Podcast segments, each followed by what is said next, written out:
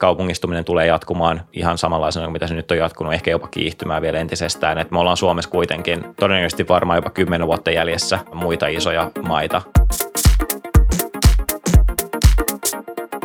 Se on Startup ja sijoitus sunnuntai ja tänään puhutaan siitä, miten asuntoja myydään ja ostetaan tulevaisuudessa. Vieraana meillä on Block AIin perustaja ja toimitusjohtaja Rudi Skugman. Tervetuloa. Kiitos, kiitos. Miltä tulevaisuuden asuntokauppa sun vinkkelistä näyttää? No mä itse näen asuntokaupan tulevaisuuden sellaisena, että se on huomattavan paljon digitaalisempi, huomattavan paljon läpi, läpinäkyvämpi, nopeampi, kaikin tavoin parempi kuin mitä se on nykypäivänä. Öm, onko jotain tämmöisiä trendejä tai kehityssuuntia, joita nyt niin kuin muuten viime vuosien aikana olisi voinut havaita?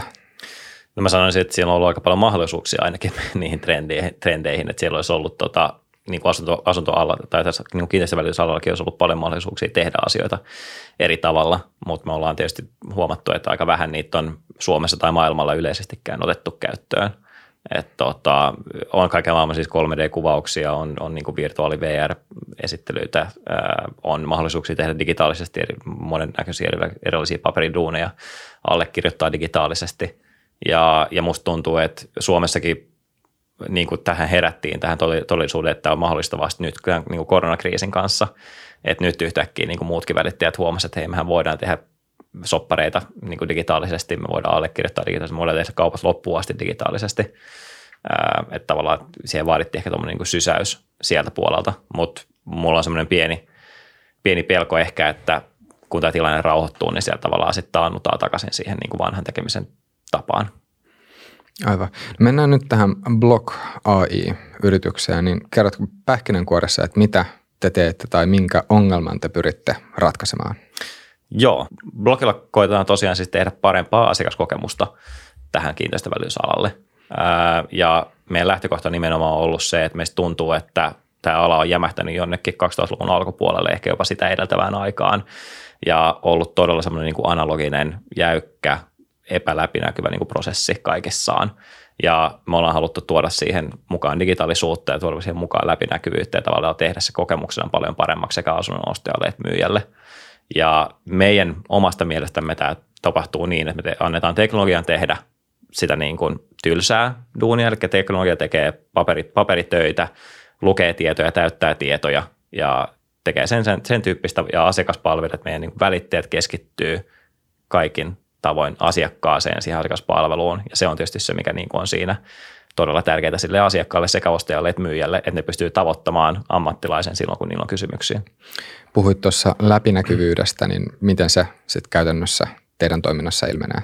No meillä on tietysti se, että me itse uskotaan siis siihen, että asunnon omistaja on se asunnon paras esittelijä, eli sieltä tulee ne kaikkein parhaat tiedot siitä, että mitä siellä asunnossa tai talossa tai naapureissa tai naapurustossa tai taloyhtiössä on tapahtunut paljon tarkemmin kuin joltain, joka tulee vaan periaatteessa esittelemään sitä asuntoa. Et siinä on tietysti se ensimmäinen. Ja sitten toinen on tavallaan se, että meillä seurataan koko ajan, tai siis ilmoitetaan periaatteessa koko ajan asiakkaalle siitä, että missä vaiheessa prosessia mennään. Ja sitä voi niin semmoisen prosessikaavion periaatteessa kautta myös seurata omassa niin kuin tota, ö, omalla tämmöisellä niin kuin sivullaan. Että jos kirjautuu sisään meidän, meidän tota palveluun, niin se pystyy seuraamaan koko ajan, että missä mennään – ja käymään esimerkiksi katsomassa kuvat jo ennen kuin ilmoitus on niin kuin valmis, niin sä voit käydä katsoa, että miltä kuvat näyttää ja sä pääset itse vaikuttamaan suoraan siihen, että miltä se, mitä siellä ilmoituksessa niin kuin lukee, miten me kuvataan sitä asuntoa ja miten sä itse, sä pystyt kirjoittamaan itse pienen esittelytekstin siitä asunnosta ja tarkistamaan, että kaikki tiedot on oikein ja noin poispäin.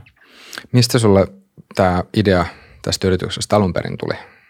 No Ideablokkiin lähti mun omasta kokemuksesta tästä niin kuin välitysalalta. Eli tämä oli itse asiassa jo 2015 alkuvuodesta. Mä myin yhden asunnon Helsingissä ja ostin toisen ihan samaan aikaan, eli me käytännössä päällekkäin. Ja molemmilla puolilla äh, oli välittäjä. Äh, eli mä käytin välittäjää myydäkseni oman asuntoni ja sitten mulla oli välittäjä, sit oli välittäjä myymästä asunto, jonka mä ostin. Ja molemmilla puolilla se prosessi ei tuntunut siltä, että eletään vuotta 2015, jolloin kuitenkin niin kuin, tiedätkö, meillä oli Uberit ja Airbnbit ja Voltit ja kaikki muut ja, ja Jenkeissä on itseajavia autoja ja Suomessakin robottibussia, niin tuntuu tavallaan siltä, että tuntui siltä, että ei niin, niin kuin tämä kokemuksena tunnu siltä, miltä joku pitäisi tuntua 2015. Ää, ja, ja siitä meni itse sitten sit vielä vuosi ennen kuin tavallaan mulle iski tavallaan niin kuin päähän se blogin idis, eli tavallaan siitä, että että, että markkinoilla on ollut aika paljon erilaisia toimijoita, jotka on ehkä yrittänyt murtaa jotain tuommoista niin oikotien ja etuoven niin marketplace-paikkoja, niin päästä niiden kanssa kilpailemaan, mutta tähän välitysalalle ei ollut kukaan tehnyt mitään. Että, että kansainvälisesti löytyy yksi semmoinen vähän isompi toimija, jonka nimi oli Purple Bricks, ja se on itse asiassa olemassa. Se on varmaan tämän alan niin tunnetuimpia Briteissä. Öö, mutta tota, mut Suomesta tai Pohjoismaista ei löytynyt yhtään mitään. Ja sitten totesin, että okei, no mä tiedän tämän niin kuin tiimin, jota mä haluan laittaa, laittaa tähän niin kuin koko ajan lähteä tekemään tätä asiaa. Ja sitten mä aloin niiden kanssa keskustelemaan ja kaikki diggasi Idiksestä. Öö, mitkä oli teidän porukalla tai tässä teidän firmassa nyt näitä niin kuin ensimmäisiä haasteita? No, niihin on ollut tässä matkan varrella jonkun verran, mutta ihan ensimmäinen oli itse asiassa se, että meidän ihan eka idis oli se, että me tehdään tämmöistä niin kuin – itsemyyntiin niin kuin palvelualusta, eli ihmisille, jotka haluaa myydä asunnon itse, niin tehdään heille palvelualusta, jonka kautta, jonka kautta se on helpompaa. Ja me todettiin itse asiassa ihan ensimmäisen kuukausien jälkeen, että tämä ei nyt ole ihan niin kuin täys fitti, että tämä itse asiassa ei todennäköisesti ole se ongelma, että poruk- ne ihmiset, jotka tavallaan myy asunnon itse, niin tavallaan nauttii aika paljon siitä, että ne saa tehdä ihan kaiken itse – ja on aika niin kuin, haluttomia maksamaan niin kuin niistä palveluista, että ne on tavallaan ihan tyytyväisiä siihen, että ne voi vaan laittaa etuvelle ja oikotielle ilmoitukset ja that's it. Ähm, että se paljon isompi tavallaan kakku ja paljon isompi muutos on siinä, että jos sä pystyt niin kuin, ottamaan sen about 90 pinnaa markkinasta, joka käyttää välittäjää ja tekemään niille palvelu, joka on parempi ja edullisempi, ää, niin siinä me tavallaan tehtiin ihan, se eka palvelu tosiaan oli ulkona ehkä kaksi-kolme kuukautta ja sitten me tavallaan muutettiin sitä niin, että tuli, että me tavallaan perustettiin ihan oikea välitysfirma ja ollaan ihan oikea rekisteröity välitysfirma ja ihan kaikilla samoin tavoin niin kuin reguloitu kuin mikä tahansa muukin välitysfirma. Onko siis kuinka reguloituu tämä asunnon välittäminen Suomessa on? Se on kohtuu reguloituu, että on olemassa niin kuin, on olemassa tavallaan välityslaki, jota, jota tietysti lakiteknisesti sun täytyy noudattaa. Ää, ja ja sitten tietysti aluehallintovirasto tavallaan seuraa koko ajan sitä, että se niin kuin seuraa tätä markkinaa ja seuraa, että sääntöjä noudatetaan ja, ja että jokainen tavallaan seuraa sitä regulaatiota, mikä, mikä on olemassa. Mutta siinä on tietysti paljon, sanotaan, että, että siinä on hyvin paljon sellaista niin kuin, ehkä jossain määrin niin kuin ehkä jopa harmaata aluetta siinä mielessä, että sulla on se välityslaki, joka ei ota kantaa ihan hirveän moneen asiaan. Ja sitten sulla on kiinteistövälitysalan keskusliiton tekemä tämmöinen hyvä välitystapa niminen opus, joka jossa sitten tavallaan käydään tarkemmin läpi erilaisia niin kuin velvoitteita ja vastuuta ja kaikkea tällaista, mutta hyvä, hyvä välitystapa ei ole lakia, se ei ole niin kuin, se, se ei ole sellaista, mikä tota, lakiteknisesti tavallaan olisi pakko noudattaa. Ää, että se, siinä on semmoinen pieni niin kuin, tämmöinen niin kuin hyvin vaikea asia ja se tulee tavallaan siitä, että siinä välityslaissa viitataan, että välittäjän tulee noudattaa hyvää välitystapaa ja sitten KVKL, joka on siis isojen välitysliikkeiden liikkeiden etujärjestö, on kirjoittanut hyvän välitystavan. Niin tavallaan nämä asiat menee tosi usein sekaisin ja, ja sitä kautta on niin kuin vaikea, saattaa olla vaikea tavallaan tietää, että mitä regulaatio sun nyt oikeastaan pitäisi seurata ja tavallaan mitä regulaatio esimerkiksi aluehallintoviraston pitää niin kuin tutkia tai käyttää. Ja aluehallintovirasto tietysti päätöksissään käytännössä aina pohjustaa sitten niin kuin laki teknisiin päätöksiin, että jos oikeudessa on päätetty jostain asiasta tai on päädytty tietynlaiseen ratkaisuun, niin sitä käytetään sitten niin kuin, siinä niin kuin, äh, sääntönä. Mutta välillä niin kuin aluehallintoviraston päätökset saattaa olla vuosikymmeniä vanhoja, tai ne tavallaan ne, äh, sorry, ne laki, keissit, mihin, oikeuskeissit, mihin tota, aluehallintovirasto viittaa, niin saattaa olla vuosikymmeniä vanhoja. Joo. Sanoit tuossa tämän hyvän asiakaspalvelun, mihin, mihin te tähtäätte, niin avaatko vielä sitä filosofiaa vähän enemmän, että mitä se sitten niinku ihan käytännössä mm. ja konkreettisesti tarkoittaa? Joo, totta kai. Ö, käytännössä meillä on siis asiakaspalvelu auki. Ö, joka ikinen vuoden, joka ikinen päivä meiltä saa aina kiinni ö, ihmisen ö, joko chatissa, mailissa tai puhelimitse. Ö, käytännössä päivi, joka päivä 9 välillä se vähän vaihtelee, että saattaa olla vähän aikaisemmin ja saattaa olla vähän myöhemmin, mutta et, tota, ainakin 9 ja 9 välillä saat aina ihmisen kiinni. Ja tuota, tuota vastauksen sun kysymyksiin. Ää, siitä, se on mun mielestä niin kuin se ensimmäinen lähtökohta niin kuin sille. Miten sä muuten ihan ylipäänsä ajattelet asiakaspalvelumentaliteetista Suomessa, jos, jos mietitään ihan niin kuin kaikkia, mm. mahdollisuuksia, niin kuin kaikkia mahdollisia ää, niin kuin sektoreita, niin, niin onko Suomessa tai saako Suomessa hyvää asiakaspalvelua noin keskimäärin? Mä sanoisin, että Suomessa on aika vaihteleva asiakaspalvelu. Että tota, että se, mihin mä ehkä itse kuluttajana useimmiten joudun ehkä pettymään, on se vastausnopeus. Että tavallaan tuntuu, että jos sä jollekin laitat vaikka chatissa tai mailissa tai jossain muuta, tai jotain muuta kautta viestiin, niin sä et saa vastausta pitkään pitkään aikaan. Että se nyt on semmoinen, mikä ensimmäisenä niin ottaa päähän. Ähm, että et siihen mä oon niin kuin alusta lähtien tavallaan mulle ollut tosi tärkeää tai niin kuin yksi tavallaan niin kuin pääprinsiipeistä on se, että noudatetaan semmoista niin kuin aika Amazonimaista niin kuin asiakaspalvelumentaliteetti, jos tavallaan, jos sä kirjoitat Amazonin chat, chattiin jonkun asian, niin se tavallaan ratkaistaan siinä chatissa sen sun ää, tota, keskustelun, tai sen keskustelun aikana melkein aina, ihan aina se nyt ei tietysti onnistu, koska saattaa olla jotain poikkeuksia, mutta käytännössä aina asiakaspalvelijalla se, että Amazonilla on päät, valta tehdä se päätös siitä, että miten tässä asiassa edetään. Ja ihan samalla tavalla meillä välittäjillä on tavallaan valta siinä, että niin kuin ne saa päättää tämän asian niin kuin tämä on asiakkaalle paras. Suurin osa tietysti yhteydenotosta meille päin on kysymyksiä asunnoista ja kysymyksiä esimerkiksi asuntokaupoista tai että niin kysymyksiä, että miten jotain asiaa tehdään ja näin poispäin. Nyt on aika helppoja, niin kuin siinä mielessä helppoja ratkaistavia. No mitkä sitten taas voisi olla esimerkkejä tämmöisestä vähän niin kuin vaikeimmista mm. asiakaspalvelutilanteista, mitä sitten taas teillä on tullut vastaan tähän asti?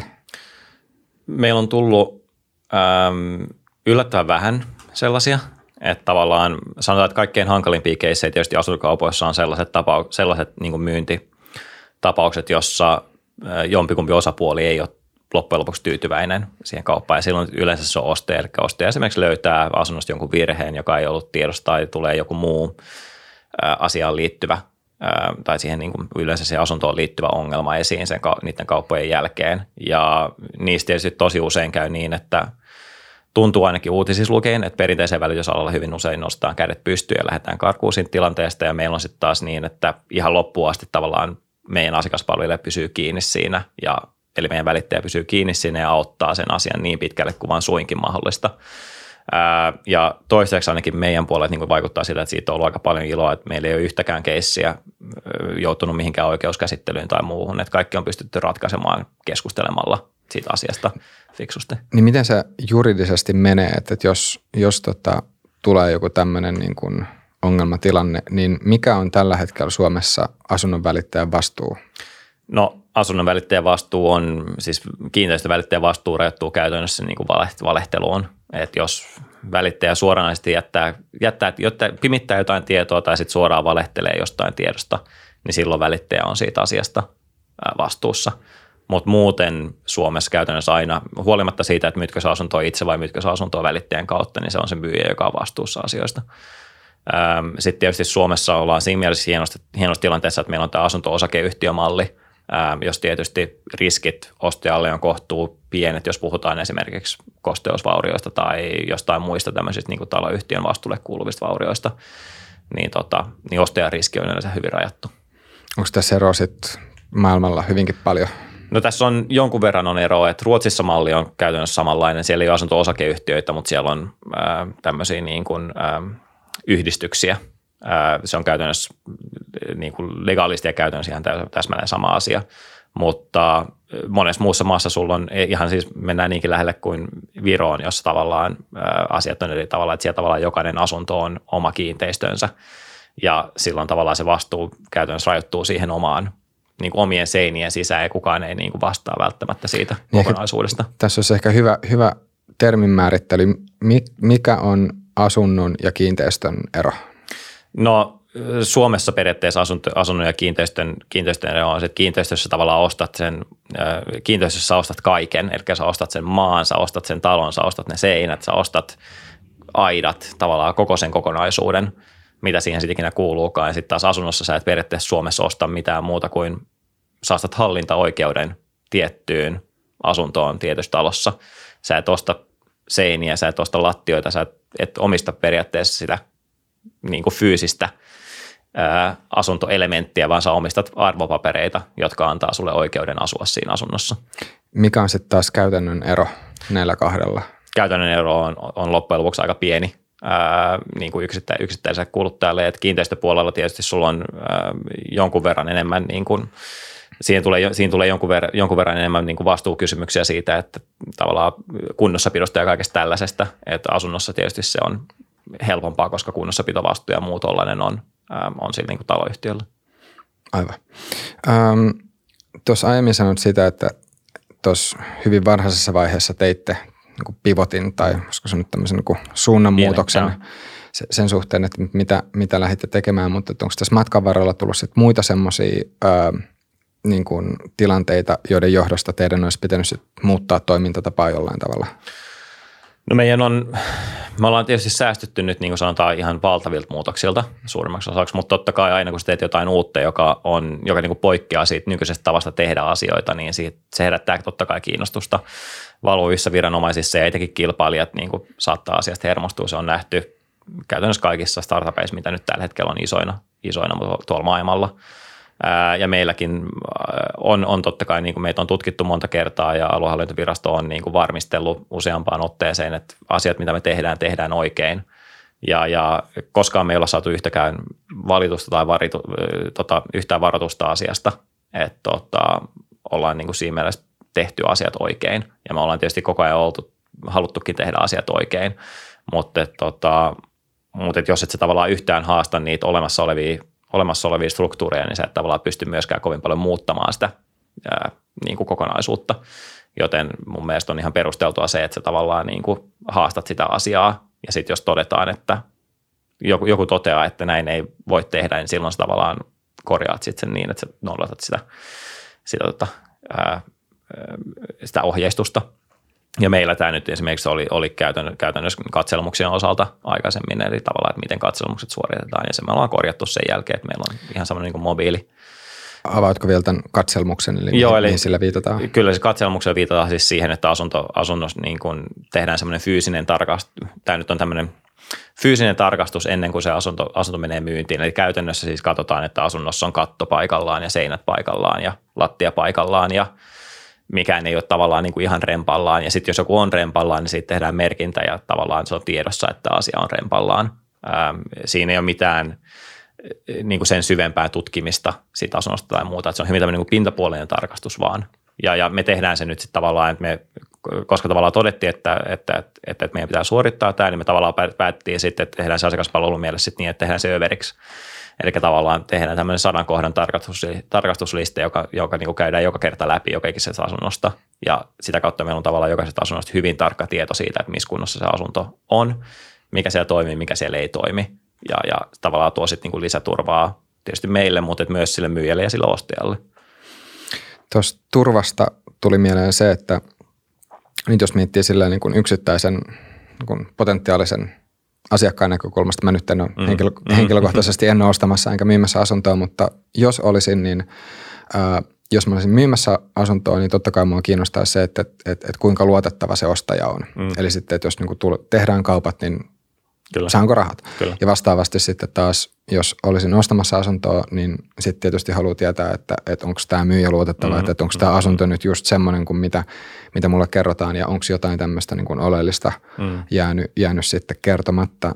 Niin miten te pyritte sitten taas niin kuin pitämään huijarit pois näistä kaupoista? Kyllä. No tässä on tietysti Suomessa, niin kun sanotaan, aloitetaan vaikka se ostajapuolelta, siellä on nimittäin hyvin yksinkertainen, on, on tavallaan se, että ennen vanhalla on käytetty käsirahaa hyvin usein, eli tavallaan se, että ostaja maksaa tietyn rahasumman käsirahana. Siitä ollaan luovuttu nyt viime vuosina Suomessa käytännössä kokonaan ja siirrytty vakiokorvaukseen, joka on siis tämmöiseen sopimukseen kirjattava ehto, eli jos tästä nyt tästä kaupasta vetäydyt tämän tarjouksen hyväksymisen jälkeen, niin joudut korvaamaan myyjälle vakiokorvausehdon mukaisen korvauksen, joka on yleensä 4 prosenttia siitä kauppahinnasta. Ja, ja se tekee tietysti siitä helpomman, koska se myyjä ei, myyjällä ei tarvitse tilillä olla välttämättä sitä niin kuin monta kymmentä tuhatta euroa, joka sitten pitäisi siirtää, siirrellä ja pitää välitilille ja näin poispäin.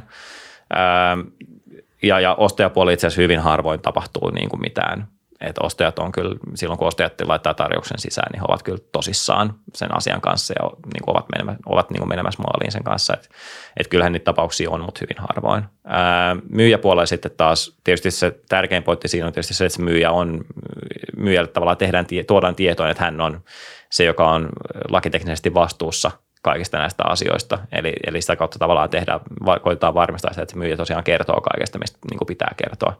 Ja me myös tuodaan esimerkkejä niin kuin esille siitä, että esimerkiksi myyjän pitää kertoa, jos liesitulletin ei toimi, tai jos liedessä on yksi levy, joka ei toimi, tai muuta tämmöisiä. Me tavallaan koitetaan kertoa, että mitä tämmöisiä asioita voisi olla, jota ei välttämättä itse tule miettineeksi, mutta jotka on itse asiassa ilmoitettava.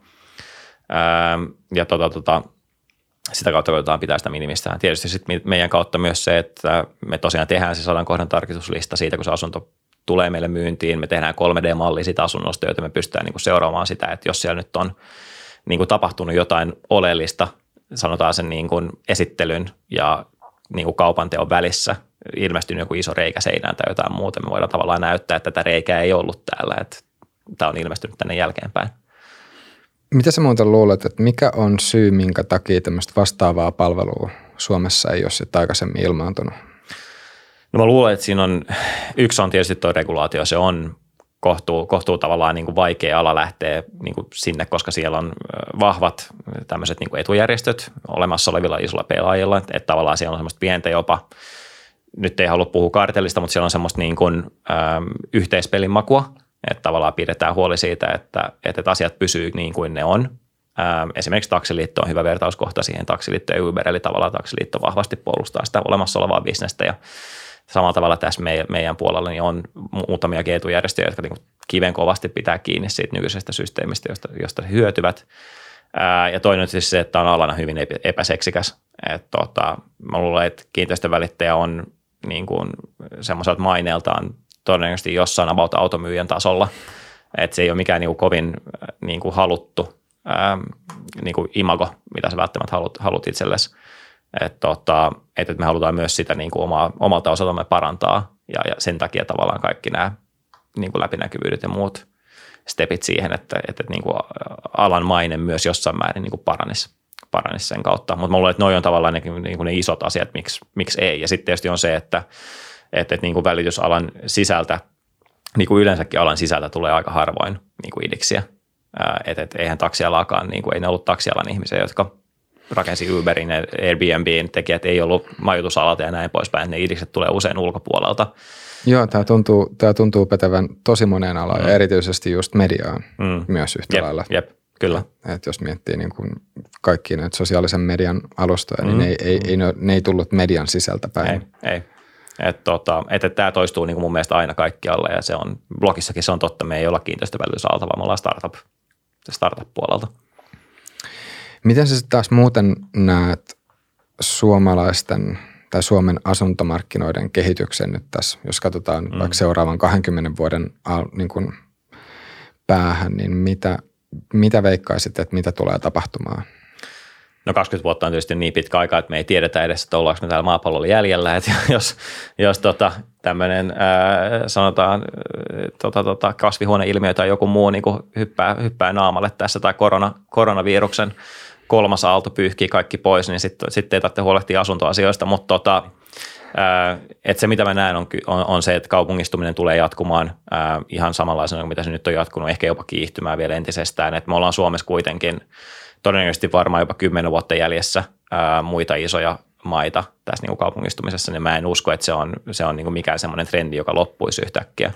Ää, sitä kautta tietysti asuntojen tavallaan se hinta, hi, hinta ero näiden kasvukeskusten ja sitten muiden paikkojen välillä tulee kasvamaan vielä entisestään. Eli Suomessahan voittajia on käytännössä pääkaupunkiseutu, Turku ja Tampere tällä hetkellä. Oulu on siinä niin kuin rajoilla. Että et näissä kaupungeissa todennäköisesti tullaan jatkamaan, asuntojen, asuntojen rakentaminen tulee jatkumaan vilkkaana, asuntojen hinnat tulee nousemaan, mutta näiden ulkopuolella saattaa olla kyllä edes semmoinen tilanne jatkossakin tavallaan, että se tilanne tulee jatkumaan siis sellaisena, että ne asunnot menettää arvoaan. Eli asunnosta tulee vähän semmoinen auton tyyppinen niin kuin kulutushyödyke, joka, joka ei pidä arvoa niin kuin se ehkä joskus ennen vanhaan on pitänyt. Ja, ja mä niin kuin näen, näen, että tämä, tämä tota, korona todennäköisesti vielä niin kuin vaan kiihdyttää tätä asiaa entisestään. Koronasta puheen ollen, miten korona vaikutti sitten taas teidän startupin toimintaan?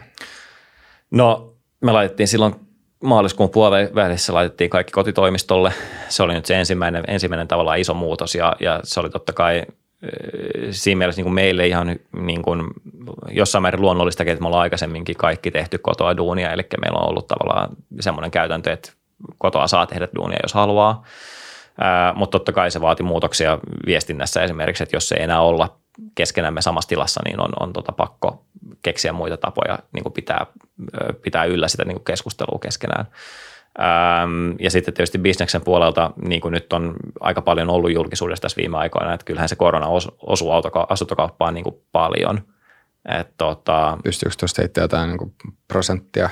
Joo, no siis äh, ihan yleisesti se on vaikuttanut olevan semmoinen about 35 ja 40 pinnan välillä pudotusta siis myyntiin asuntojen määrissä verrattuna viime, viime vuoden kevääseen. Ja vii, kevät on tietysti, tässä asuntokaupassa on semmoinen, että kevät on yleensä semmoinen niin piikki, äh, etenkin Pohjoismaissa, missä meillä on yleensä niin kuin aika monta kuukautta vuodesta on semmoista kurjaa ja pimeätä aikaa, jolloin asuntoja ei välttämättä haluta myydä.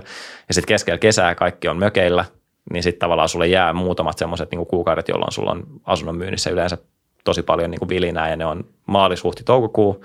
Ja sitten taas syksyllä niin kuin sanotaan elokuun puolivälistä suunnilleen jonnekin marraskuun alkuun on niin kuin sellaisia, että sulla on niin kuin paljon actionia asuntokaupassa. Ja nyt tänä vuonna tämä kevät tietysti jäi sitten piikkiä kokonaan pois ja se itse asiassa pudotti sitten vielä aika paljon niin kuin muusta tavallaan niin kuin talvenkin myynneistä. Että et kyllähän se on niin kuin osunut ja, ja meillä tietysti niin kuin, toivon mukaan kaikissa startuvaiheissa on tehty niin kuin sit myös liikkeitä siihen, että on varmistettu, että kassa ei pääse kuivumaan nyt tavallaan niin kuin huoneen kuukausien aikana niin kuin pois. Ähm, nyt sitten kun ollaan tavallaan tässä tilanteessa, että veletään niin kuin kesäkuun puoliväliä, ää, niin, tota, niin on to, tosin pakko todeta, että tilanne on loppujen lopuksi parempi kuin mitä me ihan silloin alkuvaiheessa oletettiin. Että tavallaan jos mietitään niitä maaliskuun lopun niin kuin kriisiviikkoja – niin mekin tavallaan niin kuin varmisteltiin, tai sanotaan, tehtiin niin kuin suunnitelmat sen varalle, että homma kuolee niin kuin ihan täysin, että kukaan ei enää myy asuntoja, kukaan ei enää osta asuntoja niin kuin seuraavaa kuuteen kuukauteen ja miten tavallaan siitä tilanteesta selvitään.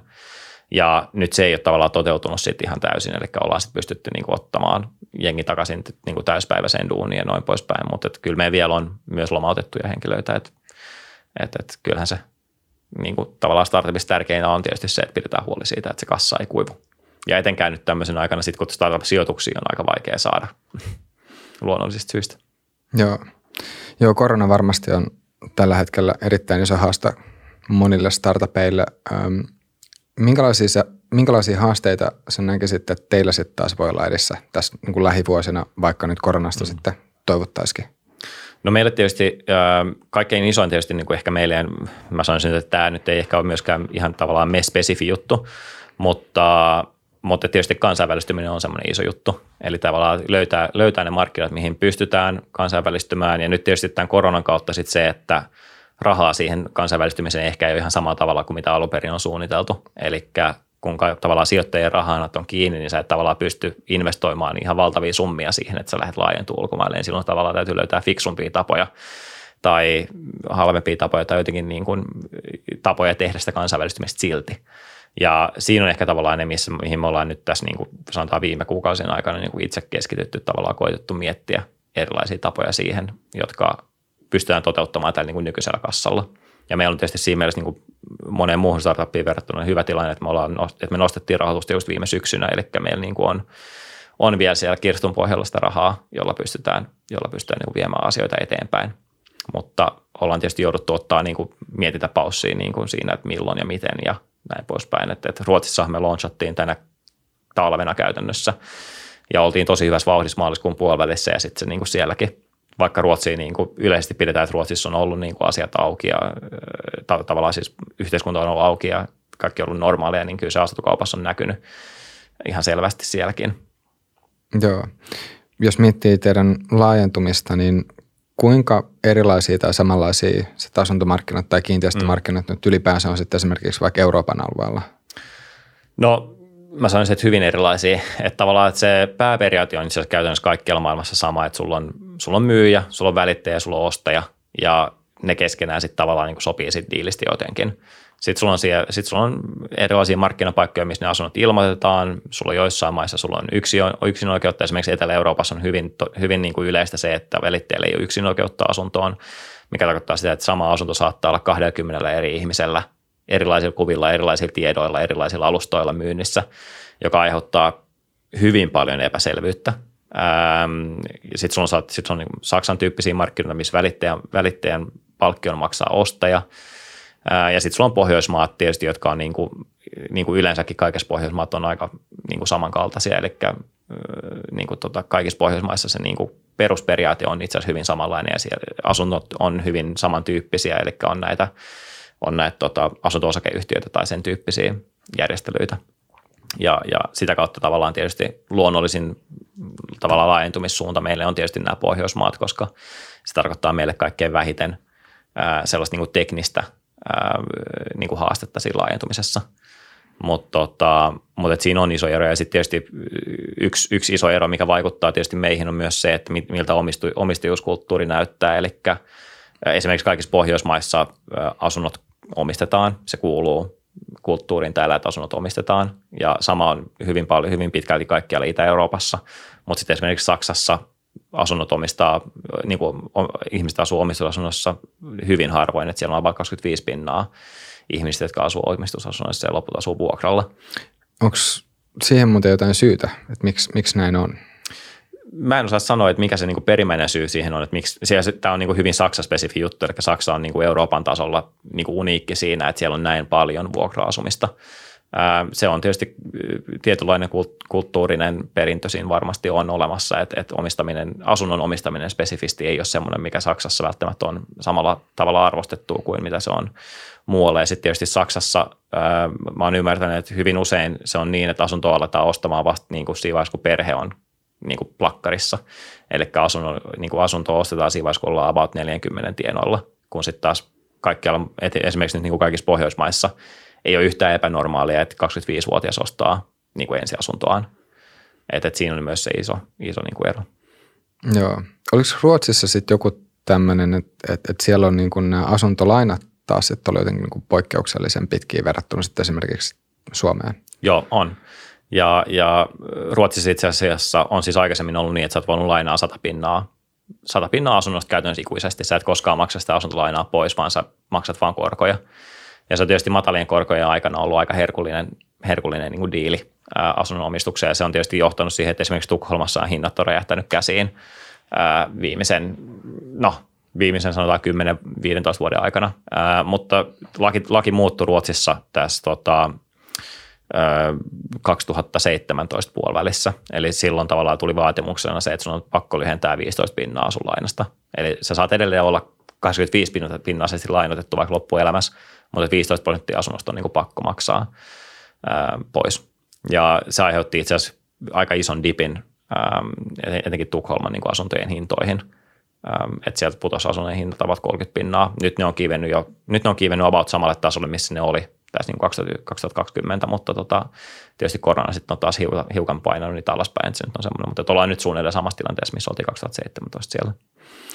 Jos mietitään vielä Suomen asuntomarkkinoita, niin onko sun mielestä Suomessa jotain semmoisia muutoksia, jota, jota pitäisi tehdä? Totta kai nyt mm, tietysti mm. voi miettiä, että mitkä on semmoisia muutoksia, mitkä sitten taas niin hyödyttää teidän liiketoimintaa, mm, mutta, mm. Ähm, mutta mitä, mitä vastaisit tähän näin?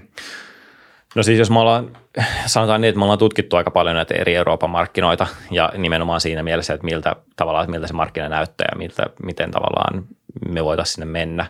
Ja siitä näkökulmasta on pakko sanoa, että Suomen markkinat on niin kuin hyvinkin toimivat niin kuin harvinaisen toimivat niin kuin Euroopan ja maailman tasolla. Että, että meillä on tosi vahva luottamus niin kuin siinä, että, että kun sä ostat jotain, niin sä tavallaan laatu on, laatu on kohdallaan, sä tiedät mitä sä ostat, siellä ei tavallaan ole, katto ei tule romahtamaan sisään, että mulla esimerkiksi Lontoossa, mä asuin aiemmin Lontoossa ja siellä yksi kaveripariskunta osti asunnon, jossa katto tuli sisään niin kuin parin kuukauden asumisen jälkeen ja se on ihan normaalia. Niin kuin, että, että tavallaan meillä ei Suomessa tarvitse niin huolehtia tuon tyyppisistä asioista ollenkaan. Ja sitä kautta mä tavallaan sanoisin, että on, on just tällä hetkellä on aika vähän sellaisia asioita, mitä niin kuin mun mielestä, mitkä vaatis niin kuin muutosta. Et, et, tota, etenkin nyt, kun ollaan vielä saatu toi digitaalinen asuntokauppakäynti, eli asunnot pystyy oikeasti myymään täysin digitaalisesti, niin on, on tota, aika vähän semmoisia niin valuvirheitä siinä. Että et, niin kuin ehkä ainut, ainut sit, missä on tosiaan niin kuin jonkun, jonkun verran ähm, niin kuin, semmoista, missä ehkä itse, itsellä on jonkun verran tavallaan, äh, niin kuin, mitä mä sanoisin, sellaisia niin kuin kysymysmerkkejä ehkä on just tavallaan tämä, että mikä, mikä on tavallaan sen miten tavallaan tulkitaan lakia ja miten tulkitaan hyvää välitystapaa ja mitä tavallaan sitten viranomainen se aluehallintovirasto tulkitsee ja, Ka- ja miten koko tavallaan se yhteispeli toimii. Kaipaisitko sä tuohon, tai jos miettii teidän firman näkökulmasta, niin kaipaisitteko te tuohon niin kuin selvempää regulaatioa? No mä sanoisin, että olisi ainakin hyvin, mä luulen, että olisi kaikkien etujen mukaista, että olisi selvää, että hyvä välitystapa ei ole laki. Ää, ja, ja tavallaan se ei ole, me, me noudatetaan itse hyvä, hyvä välitystavan niin kuin tavallaan kaikkia kohtia ihan sellaisena kuin mitä niitä, mitä niitä, niitä siinä kirjassa on, mutta meidän mielestä on ää, suhteellisen hölmöä, että tavallaan valvova viranomainen vaatii meitä noudattamaan ää, niin kuin alan suurimpien toimijoiden kirjoittamaa käsikirjaa ää, siitä, että miten sen alan pitäisi toimia. Se ei oikein kuulosta ihan hirveän loogiselta, se kuulostaa vähän siltä, että ala itse kirjoittaa itselleen lakeja. Ja sitä, siitä, siitä vielä niin, että ne on tavallaan ne alan isoimmat toimijat, jotka kirjoittaa niitä lakeja itselleen. Ja ne ei nyt ole tosiaan siis tästä tosiaan siis tarkoituksena vielä, että ne ei ole lakeja, eli hyvä ei ole lakia, mutta hyvin moni käsittelee sitä kuin se olisi jonkinnäköinen laki. Onko teillä, tai niin, niin itse asiassa mikä teidän tilanne on, että kuulutteko te nyt mihinkään etujärjestöön tai? Ei, me ei kuuluta mihinkään etujärjestöön. Onko mitään aikomuksia liittyä? Ei ole mitään aikomuksia tällä hetkellä liittyä.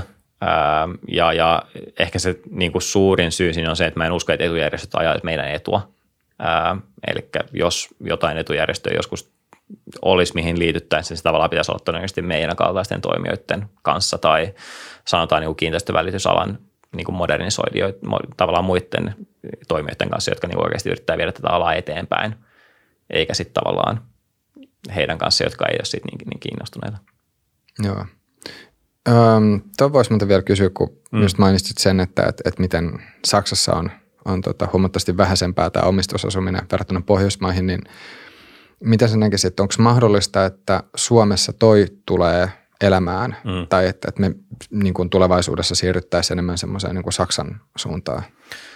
Mä uskon, että tietysti sanotaan, että pääkaupunkiseudulla etenkin tämä kasvukeskuksissa, että kun asuntojen hinnat nousee, niin totta kai ne asuntojen, asunnot tavallaan niin kuin karkaa ihan aikaisemmiset tavallaan nuorimmilta ostajilta käsistä jossain vaiheessa, että tavallaan voi hyvin olla, että kymmenen vuoden päästä tilanne on semmoinen, että 25-vuotias ensiasunnon ostaja ei ole enää mitenkään niin kuin normi, vaan saattaa olla jossain 30 tai 35 ja se tietysti sitten tavallaan kasvattaa kyllä sitä vuokraajien prosentuaalista määrää, mutta mä en usko, että se tavallaan asunnon omistamisen kulttuuri itsessään poistuu kuitenkaan missään vaiheessa, että ihan varmasti tavallaan se tulee säilymään ainakin jossain määrin.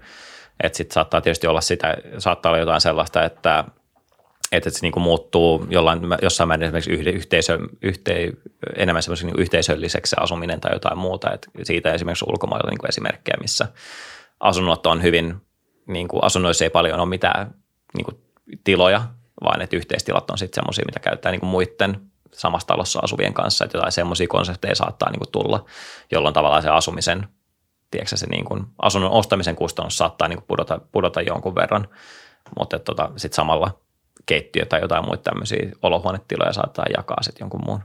Niin tämä on, on myös tosi kiehtovaa pohtia sitä, että mitkä, mitkä kaikki asiat tulevaisuudessa tulee olemaan mm. niin kuukausivelotuksellisia. Että kyllähän niin kuin tällä hetkellä se ajatus siitä, että, että menee ja ostaa jonkun musiikkialbumin mm. kertaostoksena, niin se tuntuu jo niin kuin aika vieraalta, ellei mm. nyt sitten erikseen harrasta vinyliä, koska Kyllä. Spotify tai YouTube tai niin kuin mitä, mitä näitä onkaan. No Suomessa on nyt kokeiltu näitä, näitä niin kuin auton mm. tämmöistä niin kuin, ää, tai niin kuin näitä auton, ää, miksi nyt niitä kutsuisi, yh, yhteiskäyttöä tai sitten myös niin kuin, ää, näitä niin kuin kuukausipelotuspalveluita. Ne ei mun ymmärtääkseni ihan hirveästi ole vielä, mm. vielä tota, täällä lähtenyt lentämään, mutta toki se on niin kuin mielenkiintoista nähdä, että, että voiko, voiko sitten taas, jos, tämä, jos ja todennäköisesti kun tämä mm. kaupungistumisen trendi jatkuu, niin meneekö se siihen suuntaan, että ihmiset vähemmän on kiinnostuneita sit, mm. sit auton, auton omistamisesta, niin totta kai sit siitä tulee se kysymys, että no okei, nyt miten sitten taas asunto, jonka tietyllä tavalla ehkä voi nähdä semmoisena niin kuin mm. elämän, keski, niin kuin mm. elämän keskipisteenä, niin, niin tota, jos nyt pitää tämmöistä niin kuin jotain materiaalia kyllä, miettiä, kyllä.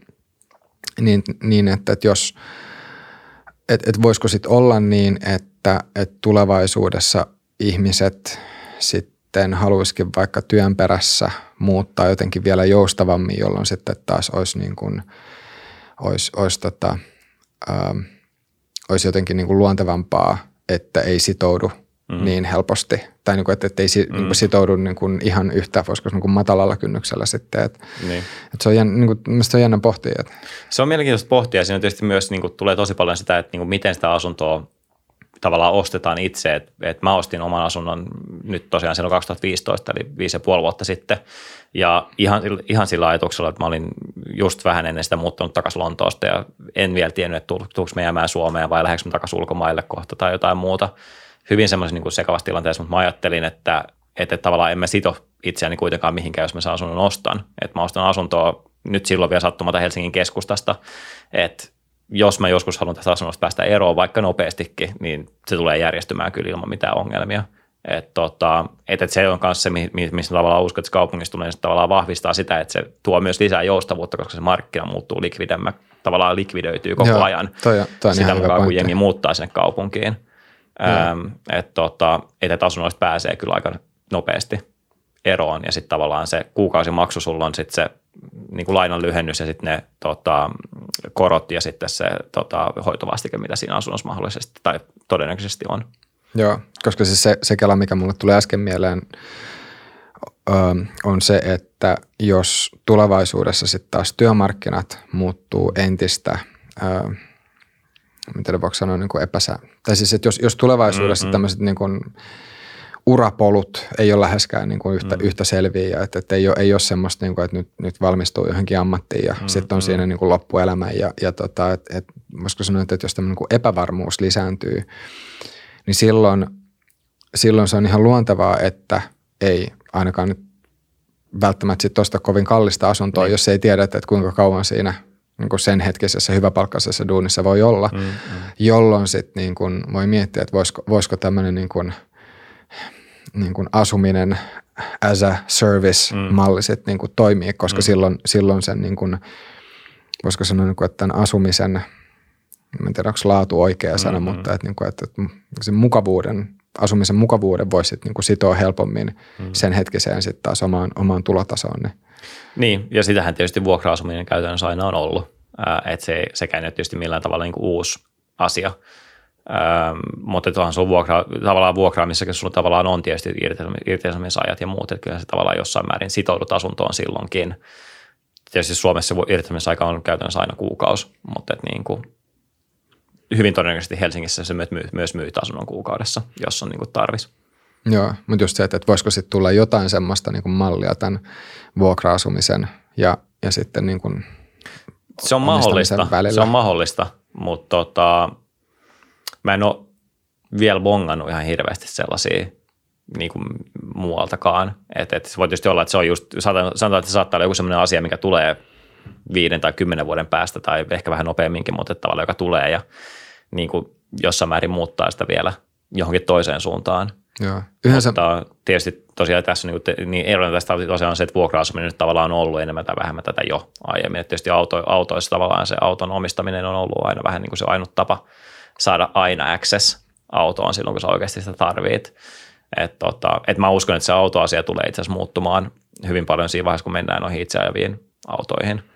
Et tota, ja se nyt on tietysti mahdoton sanoa, että milloin me ollaan oikeasti siinä tilanteessa. Se nyt ei vaikuta hirveän positiiviselta, että se olisi nyt välttämättä tapahtumassa viiden vuoden sisään, mutta kymmenen vuoden sisään mun mielestä on ihan kohtuurealistista ajatella, että suuri on, tavallaan autot ajaa itseään ja silloin tietysti se muuttuu siihen, että eihän sitä autoa tarvitse omistaa, jos sä niin kuin käytännössä aina saat minuutissa jonkun auton, joka hakee sut ja vie sut minne sä haluat. Niin tämä, tämä Elon Muskin robotaksivisio niin, on kyllä tosi, kyllä. tosi kiehtova. Eli just se, että, että, että nekin, jotka sitten on ostanut itselleen auton, mm. niin sit sillä hetkellä, kun sitä ei tarvitse, niin sen pystyy pistämään sitten ympäri kaupunkia ja sillä, niin. sillä voi saada vielä tuloa Kyllä. itselleen ja sitten Tesla, Tesla vetää siitä sivun, sivun Ja sitten jos sulle tulee paniikkitarve, niin sitten saatat vain jonkun toisen auton siksi Nim, aikaa. Nimenomaan, et, nimenomaan. Tota, et, et se on niinku, mä itse niinku, näin tämän, tavallaan niinku ajattelin tämän asian näin jo niinku silloin, kun näitä itseäviä autoja eka kertaa alkoi niinku näkymään – näkymään, että niin kuin mun mielestä on hienoa nähdä, että Tesla niin kuin oikeasti on nyt tekemässä siitä asiasta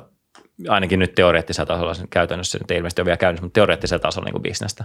Et yhden, yhden tämmöisen niin kuin eksoottisen idean asuntoihin liittyen muistan, muistan lukeneeni ja äm, siinä oli, meni suurin piirtein silleen, että, että, että, että, asunnot olisi tämmöisiä niin kuin pieniä kontteja. Mm. Ja sitten jos sä muuttasit, niin sitten sä niin kuin muuttasit vaan sen kontin. Ja se olisi nimenomaan yhteydessä siis semmoisiin, semmoisiin niin taloihin tai rakennuksiin, mm. jossa sitten olisi näitä niin kuin yhteis, mm, mm, mm. yhteiskäyttötiloja enemmän, mistä, mistä kanssa sitten puhuit.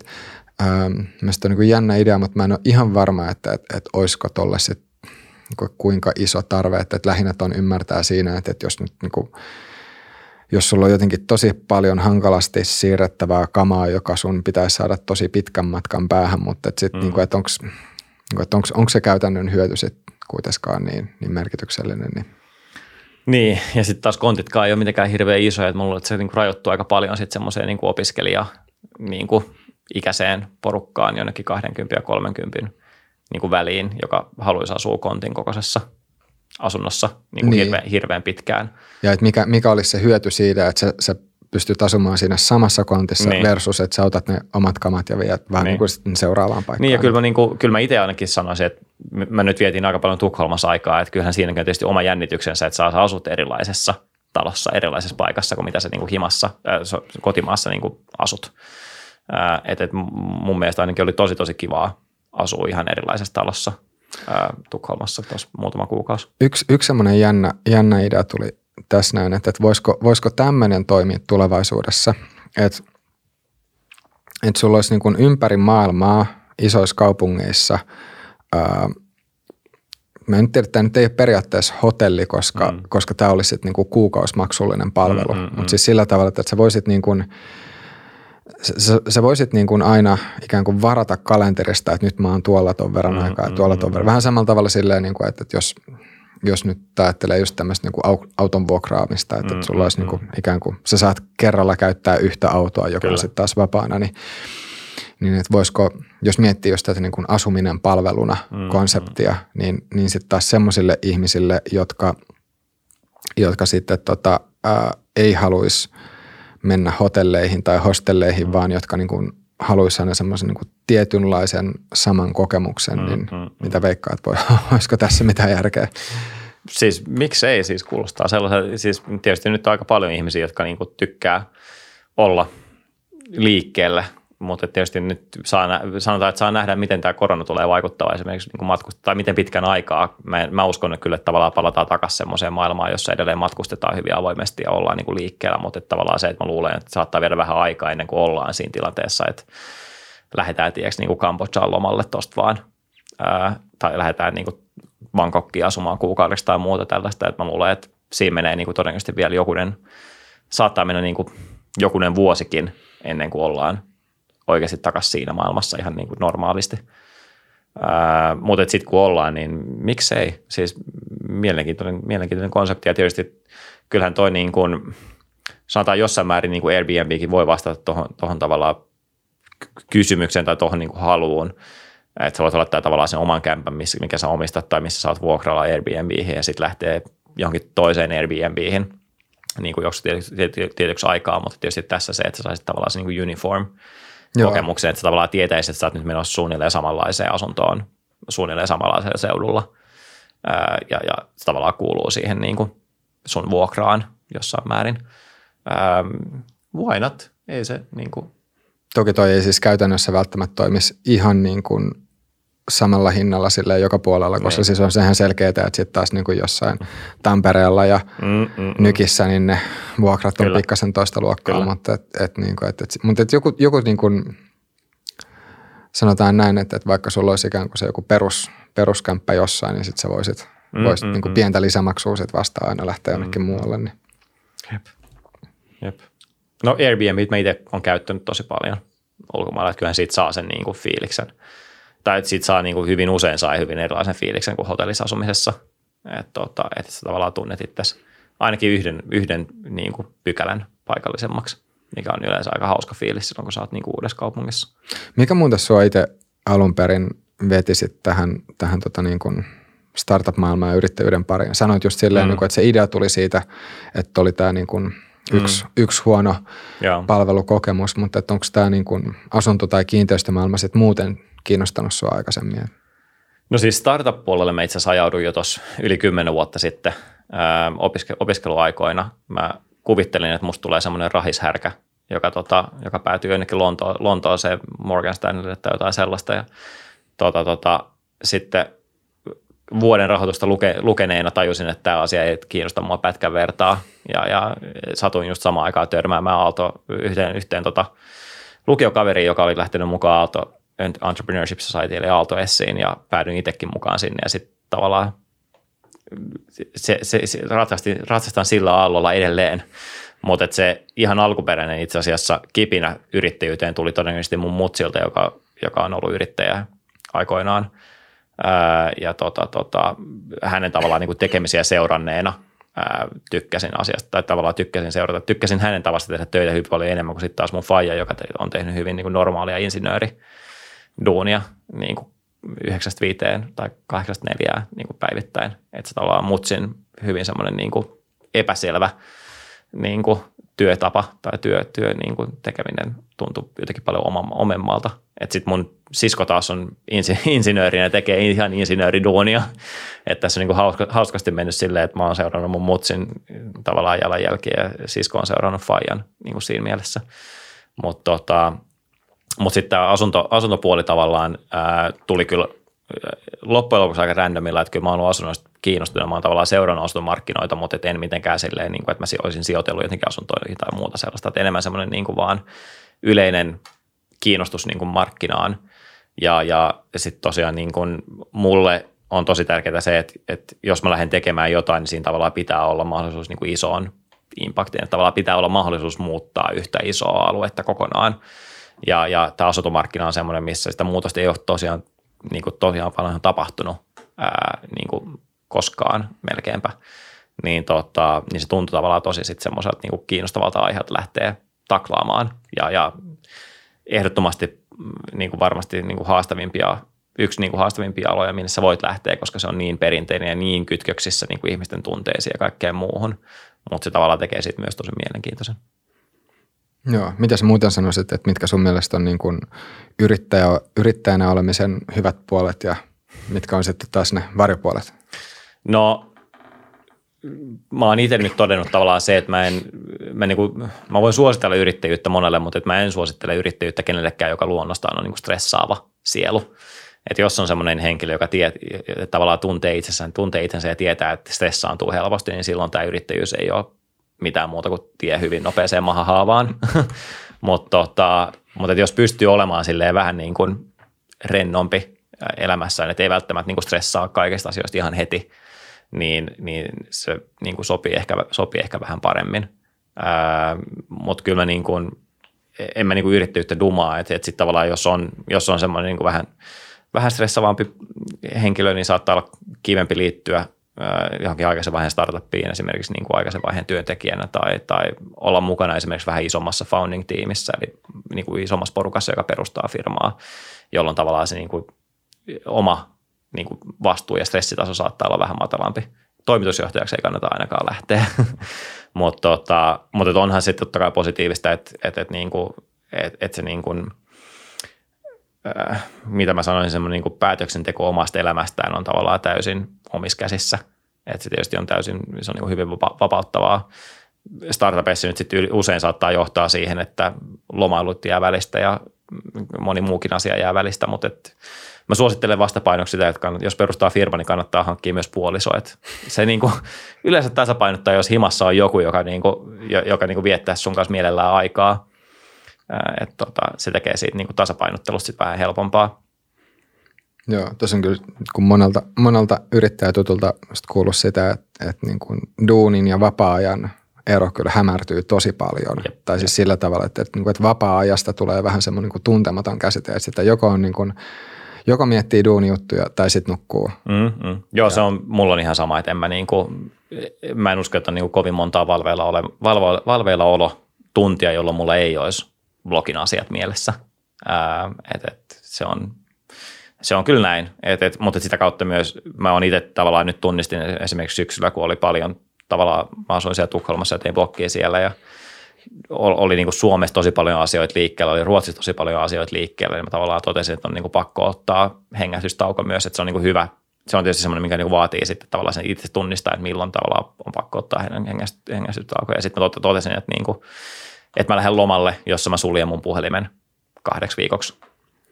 Että normaalisti mä kyllä lomailen niin, että mulla on puhelin koko ajan mukana ja mä saatan, mä en nyt välttämättä tuijota sitä koko ajan, mutta että mä niin katon kyllä, että seuraan tilannetta niin sanotusti, mutta että ainakin kerran nyt sitten kolmes vuodessa kannattaa ottaa semmoinen loma, jolloin niin kuin laittaa, laittaa luorin kiinni ja luottaa siihen, että asiat kyllä rullaa eteenpäin ilman, ilman niin kuin sitä omaa panosta. Ja rullas hyvin. Mulla ei ole mitään niin kuin, ää, tavallaan huolia nyt lähtee seuraavalle semmoiselle lomalle. Joo. Mitä sä sitten muuten ajattelet vielä niin kuin startupin perustamista, tai sanotaan mm. näin, että, että jos joku kuulija tällä mm, hetkellä mm. miettii sitä, että pitäisikö pistää oma startup pystyyn, mm. niin että mitä, mitä ohjeita antaisit? No startup-yrittäjyys sanotaan 99 pinnaa ajasta ei ole niin kuuli kuin millä se näyttää talouselämän sivuilla. että tota, et, et siinä saa kyllä olla varautunut tosi tosi pitkään semmoiseen niin kuin, grindaukseen, mutta et siis sellaiseen, että sun on niin kuin pakko vaan jat, jaksaa jatkaa ja painaa ja puskee ja vaikka kaikki tavallaan kaikki on sua vastaan ja, ja sataa vettä ja räntää ja kaikkea muut vaakatasossa naamaan, niin siltikin pitää vielä jaksaa hymyillä ja niin kuin jatkaa, jatkaa eteenpäin. Ja sitten tavallaan se kylmä realiteetti siitä, että jos sä oot perustamassa startuppia, niin sun kannattaa tavallaan, niin kuin, sun on tavallaan niin kuin pakko jossain määrin ainakin asennoitua myös siihen, että se niin kuin epäonnistuminen on ihan oikea mahdollisuus. Ei niin, että se nyt tekee mitään niin backup-planeja tai muuta, mutta et ei myöskään niin, että sä sitten niin ajaudut johonkin syvään masennukseen tai muuta, jos se menee huonosti. että tavallaan kannattaa pitää se niin realiteetti mielessä, että hyvin, hyvin harva startup niin kuin selviää edes rahoituskierrokseen asti. Ja sitten tavallaan se, että jos vaikka se eka rahoituskierroksenkin saa, niin senkin jälkeen vielä suurin osa kaatuu. Että et tavallaan jonkunnäköinen, niin kuin se tavallaan isoin muutos tapahtuu sitten vasta siellä niin kuin Series A, eli tavallaan niin kuin, ää, niin kuin vähän myöhemmässä rahoitusvaiheessa. Sen jälkeen, jos, jos sen rahoituksen saa sisään, niin sen jälkeen se droppaa sitten niin kuin paljon se epäonnistumisprosentti. Mutta, tota, mutta siihen asti se on kyllä paljon todennäköisempää, että homma menee puihin kuin että homma menee hyvin. Muistaaksä, että tuliko sulla mitään semmoista niin kuin yksittäistä aha-hetkeä tai jotain semmoista, niin kuin, muistatko jotain päivää, milloin olisi tullut semmoinen fiilis, että, että ei vitsi, että nyt tässä muuten oikeasti on joku järki?